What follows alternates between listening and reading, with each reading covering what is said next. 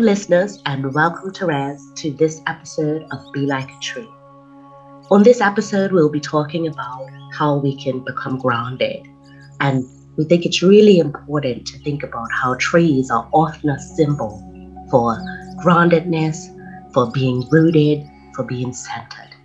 So we're going to jump right in, and I'm going to ask Theres to introduce herself. Hello, um, my name is Theres Fickl, and I'm a counselor in private practice and have been have felt a deep connection to trees since I can remember. And it's lovely to be here. Thank you, Kelly. You're welcome. And so let's start off with a, big question. So, when you think about t- trees, Theres, when you think about the, the green beauties around us, you know, for me, I immediately go to like a sense of calm and centeredness. When you see a tree or, or a symbol of a tree, how do you feel? I have a real body response, and it's I breathe out. Yeah.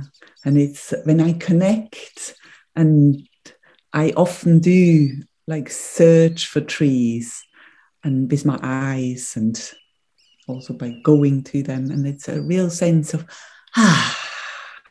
Mm. And I know you guys can't see us, but Theres just completely took an outward breath. She smiled, her shoulders dropped. So maybe we should do that all together just for a moment. It was a really big ah. that feels good. Yes. Yes, it does. And it really is, I think, part of our conversation today about how trees can help us to feel anchored and to have that outward side and to feel rooted. Yes. Yeah.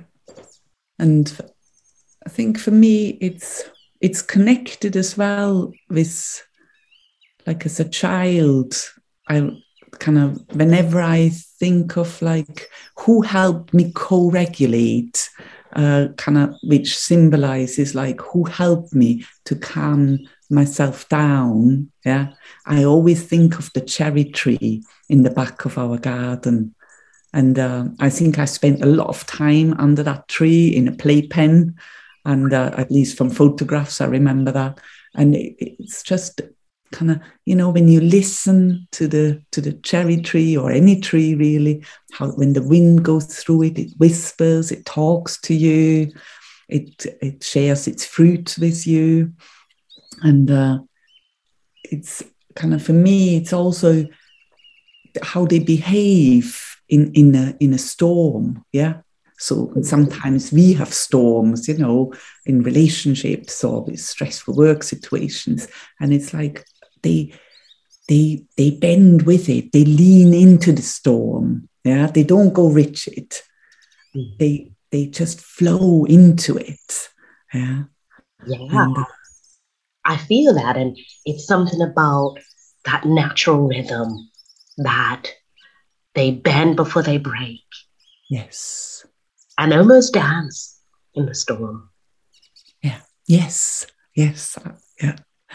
When you said that, I immediately, when you said, oh, and just like humans, we always have storms, we always have difficult situations. And sometimes we try to push through, we start to we try to, I don't know, really go for it and take control of it.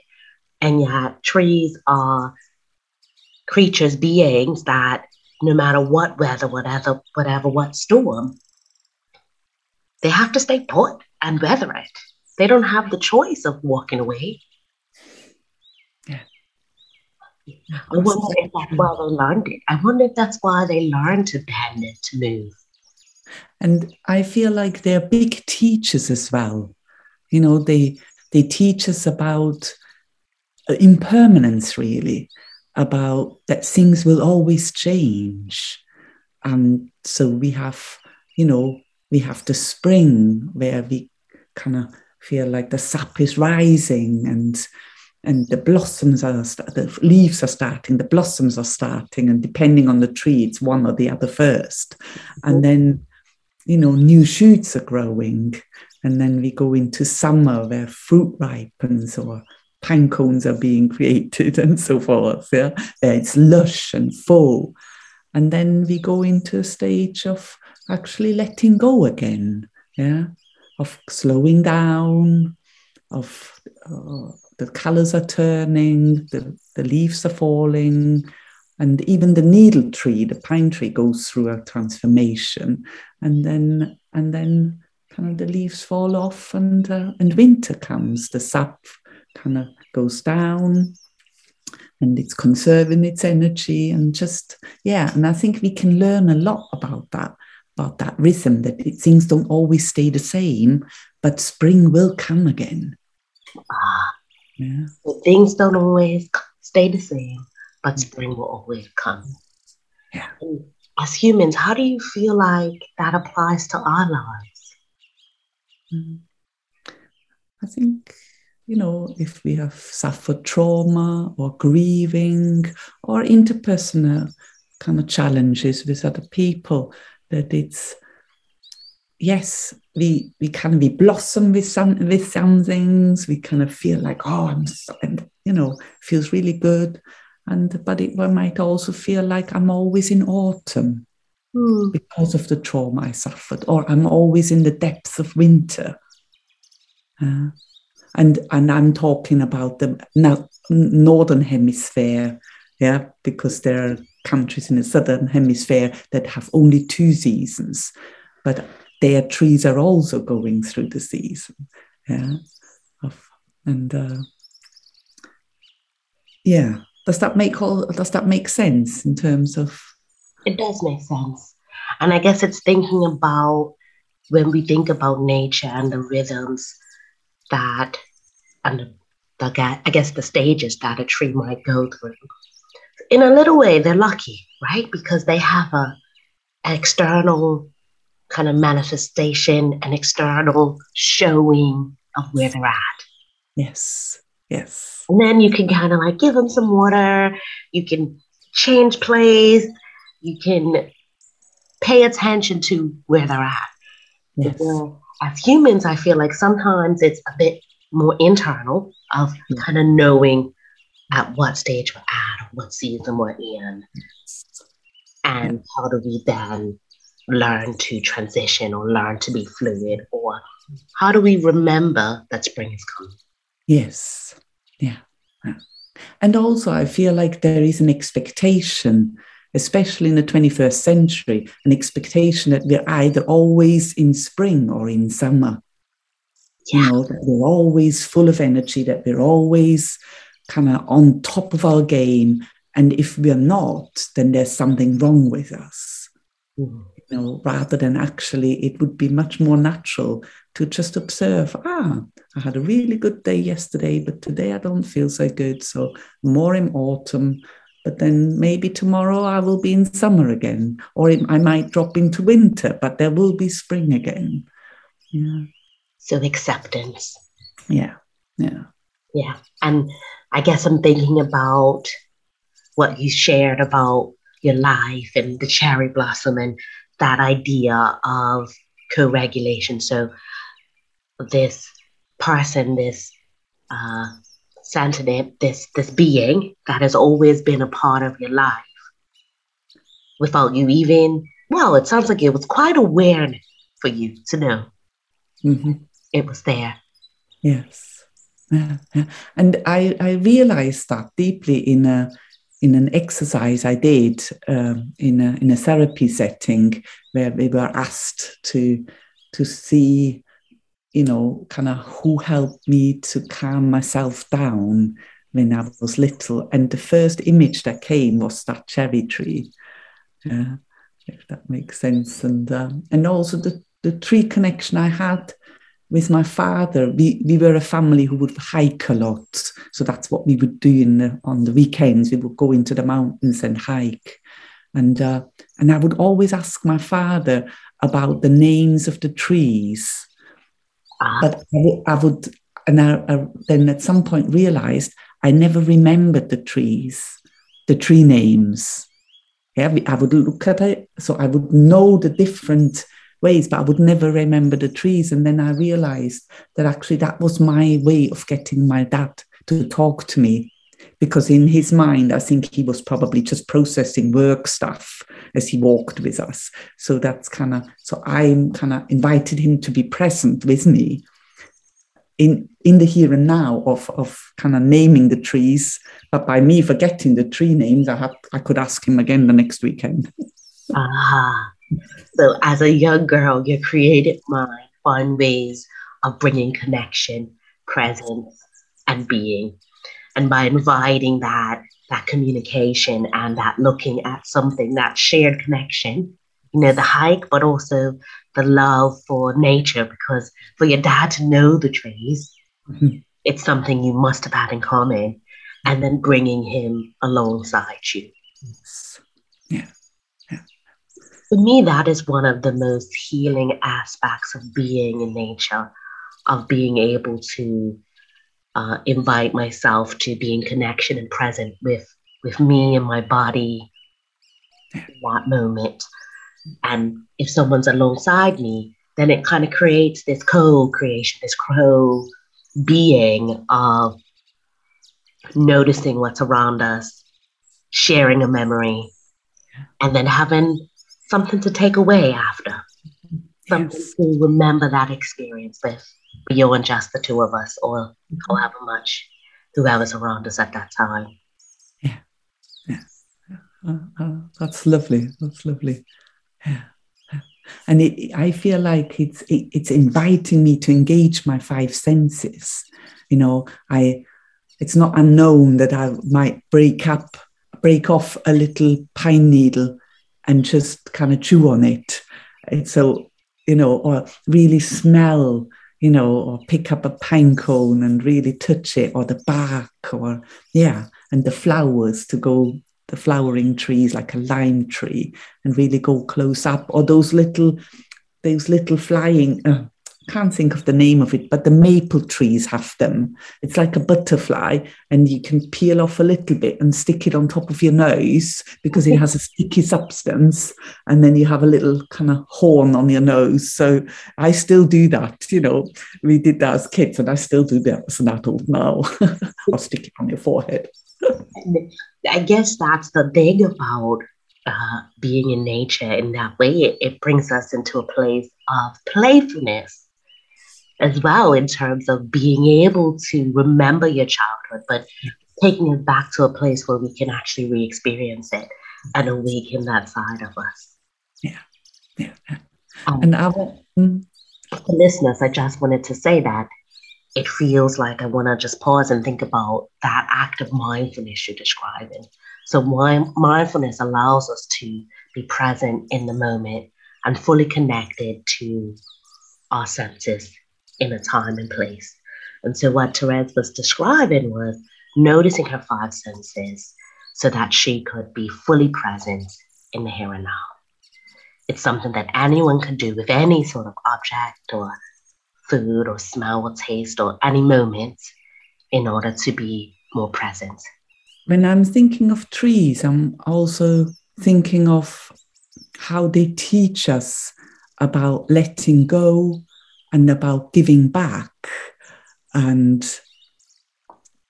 I'm, I had some bereavements in the last few years, uh, some you know meaningful bereavements, and and when I see trees that have died in a storm or of old age and just keeled over, yeah, and I now know uh, from Peter Wohlleben, who wrote about the trees extensively, is um, that the tree, when it lies down, it then feeds.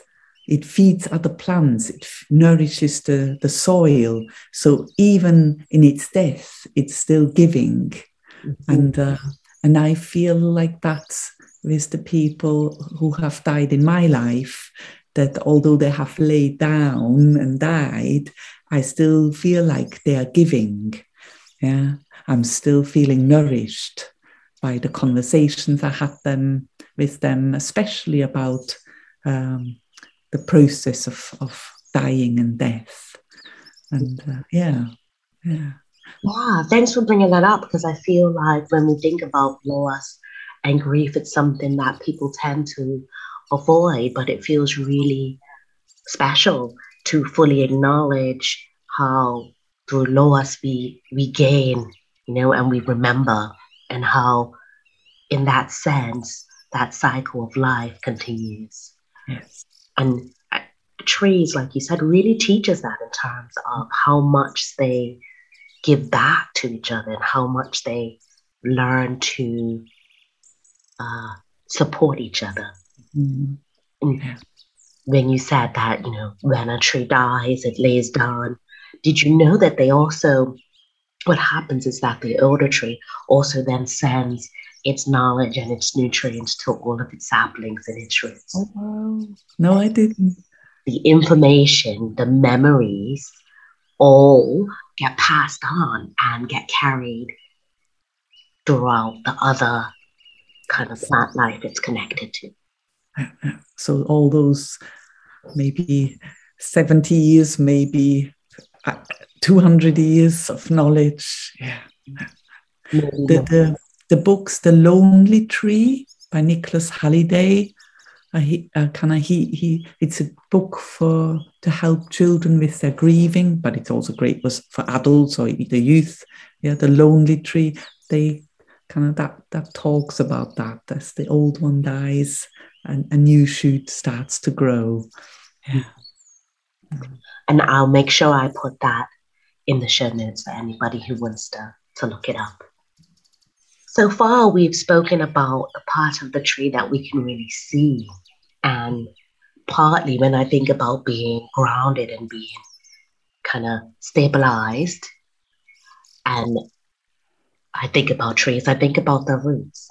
And I, I, what I know is that it's over one third of a tree is actually hidden beneath the ground, which it's amazing, isn't it? so amazing. It is super cool. And like, I can go so far with this, but I'm going to try to calm and stay on topic. But just thinking about the fact that we have this beautiful symbol of both external beauty, but also internal connection. Mm-hmm. Yeah. Yeah. And so I was really curious. Just what do you think about that? I have to take a minute. It's interesting, isn't it? As I'm reflecting, um, I definitely in my life have paid more attention to the trunk rising out of the ground and the branches. And but what what it's been for me when I think when I let myself think of the roots, it's I guess it's about feeling like I belong. I think that's what comes to my mind a belonging. By the roots going out, kind of the, the roots know that they're connected with the earth, with other, like kind of other roots that are nearby. Yeah. Okay. A belonging and a connection. Mhm. And I guess thinking about us as humans and how we can find that sense of belonging, usually we find it with Yeah. others. Yeah. And it's really easy to think about tree as isolated beings when actually beneath the ground, they always have a network around them, a network of supports. Yeah. And as humans, I, I feel like sometimes we're taught to be super independent, we're taught to be super sufficient. And I feel like that is really important in order to be able to to be right to be a separate being and yet we both know the importance of having that supportive network Yeah. Yeah. Yeah. How actually as trees are social creatures human beings are social creatures Yes. Yes. have you found that that's an important part of your work in terms of that connection and network for people I would say so. And I think the question of for some people of not feeling like they belong, yeah, th- that is, it's a huge thing I, I, because you're kind of untethered and to, to not know that there is a space where you belong with all warts and all and uh, where you just know no matter what that big thing of no matter what uh, this group of people this group of trees will full-heartedly just accept me as i am and when we don't have that the crisis that kind of kicks off in us is, is quite huge because i think as human beings i think it's innate in us to look for connections mm. um, I have a pod, uh, not a podcast, a, a blog on the Taproot Psychology website about this, and it's called Why Love Matters. Mm-hmm. And in it, we we kind of talk about how love matters because of that that connection, and how through our relationships, through being in connection, we learn more about ourselves. Yeah. And the word that came to my mind as I was listening to you is the idea of unconditional love. And what I'm how I'm trying to work with that is that I help people to first make a connection with themselves so that they have to start with a bit a sense of belonging with themselves. Yeah. And once they have built a good relationship and friendship with themselves, then usually they're they're I don't know if it's courage or that it seems like they're then starting to naturally start to connect and look up to the trees mm-hmm. and other human beings and see connection there. Ah. Yeah. And so it makes me think about that sometimes we need to look inward to then look outward. Yeah. So sometimes we need to learn how to belong in our body, in ourselves, in our feelings, hmm. yeah. to then invite other forms of connection around us. Yeah. Because I believe when we have been hurt to the point where we feel like we don't belong, that actually we have also taken on those people's kind of uh, voices about why we shouldn't belong or why we're bad. And then actually, if we challenge those voices and form a better relationship with ourselves, then we can look outward to connect with others. Mm. If that makes sense. It does make sense. Mm. And do you have any practical tips, any suggestions that people could do to start practicing that sense of connection inside? Mm-hmm. mm-hmm. At first, I usually ask just for people for 24 hours just to notice what is the chatter. Yeah. What kind of put downs do we hear inside? And then, and then once we know, oh wow, this is what my head is saying, yeah, and uh, and then to to kind of start like seeing, okay, is that who, whose voice is that? And did they have a right to say that to me? You know, if you look at their lives, did they actually have a right to say that to me? And do I actually now choose, can I choose to rephrase that? Hmm. I was going to say that's really helpful. And I'm, I'm trying, like, my mind is kind of seeing kind of how does the connect to trees? Yeah. It's like, for example, uh, a, a chestnut tree, a sweet chestnut tree, if it's just on its own, then it won't flower and make fruit. So, somewhere in the field, not next to it, but somewhere where the wind can carry the, the I can I can only think of the German word Blütenstaub, pollen. Pollen, yeah. It needs another. It, it needs another sweet chestnut tree somewhere nearby yeah.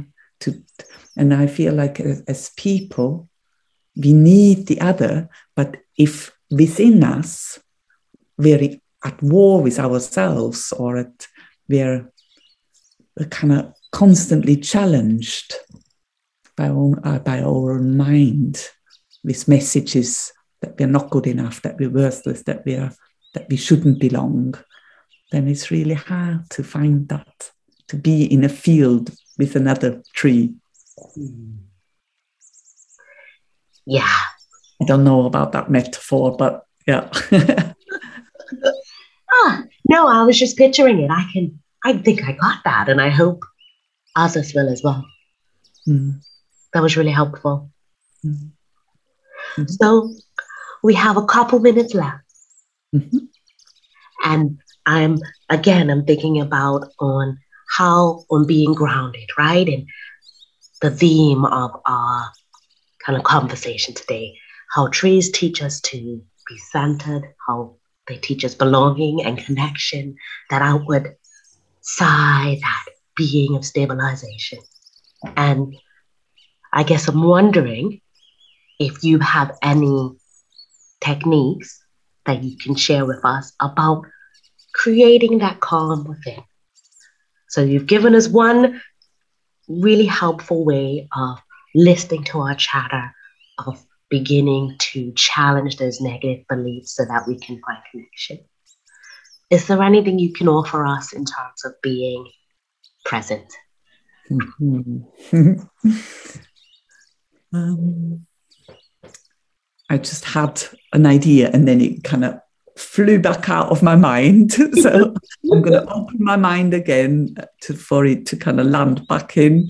And uh, but uh, I think for me, although we can see a, a, a, a tree breathing, yeah, we can't see that, yeah. But I do, I do feel like it's inviting us by its pure presence and knowing that it has these big, big roots into the earth, yeah, and going out.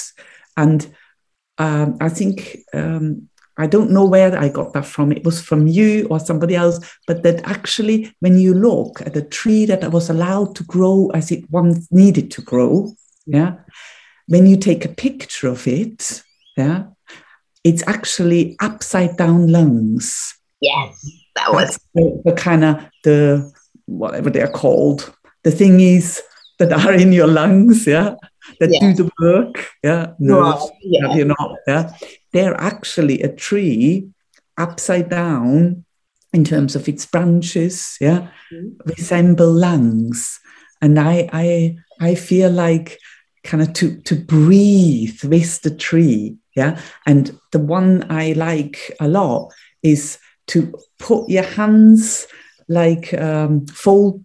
What would be what is that called when you do like this? So you fold your hands and your fingers yeah. between each other. Got yeah. You. Yeah. And then you bring it to the neck, to the base of your neck. Yeah. And with your thumbs, you find that little uh, place uh, that, you know, like an indent. Yeah. And then you just like let your lungs breathe to the side. So instead of up, you breathe outwards to the side. Oh. Just for the listeners, so you can see us, but just so you know, we both have our hands interlinked behind our head. We have our thumbs on those indents behind, just below my ears, I think. And then we're just going to take a second to give this a go. And we're going to breathe oh, outwards. And then if you leave your head facing forwards, but your eyes travel to find your elbow and whatever is beyond the elbow. And then you just stay there for about a minute and you breathe deeply because your lungs have lots of space. And then you bring your eyes to the front again. Your head stays forward facing, but your eyes travel to the left elbow and beyond. Just check out what's there. And again, let your lungs breathe fully. Slowly and breathe out and drop your shoulders, and then slowly lower your arms. And if your body wants to make any sounds, let it or yawn. Oh. Ah. I must say, I really enjoyed that. And it actually put me in a place where I actually felt like the stance sitting in the shape of a tree. Yes. Yeah. Yeah. With my branches. That's true. That's true. Yeah. And my lungs opening. And my eyes just slowly taking everything around. Yeah.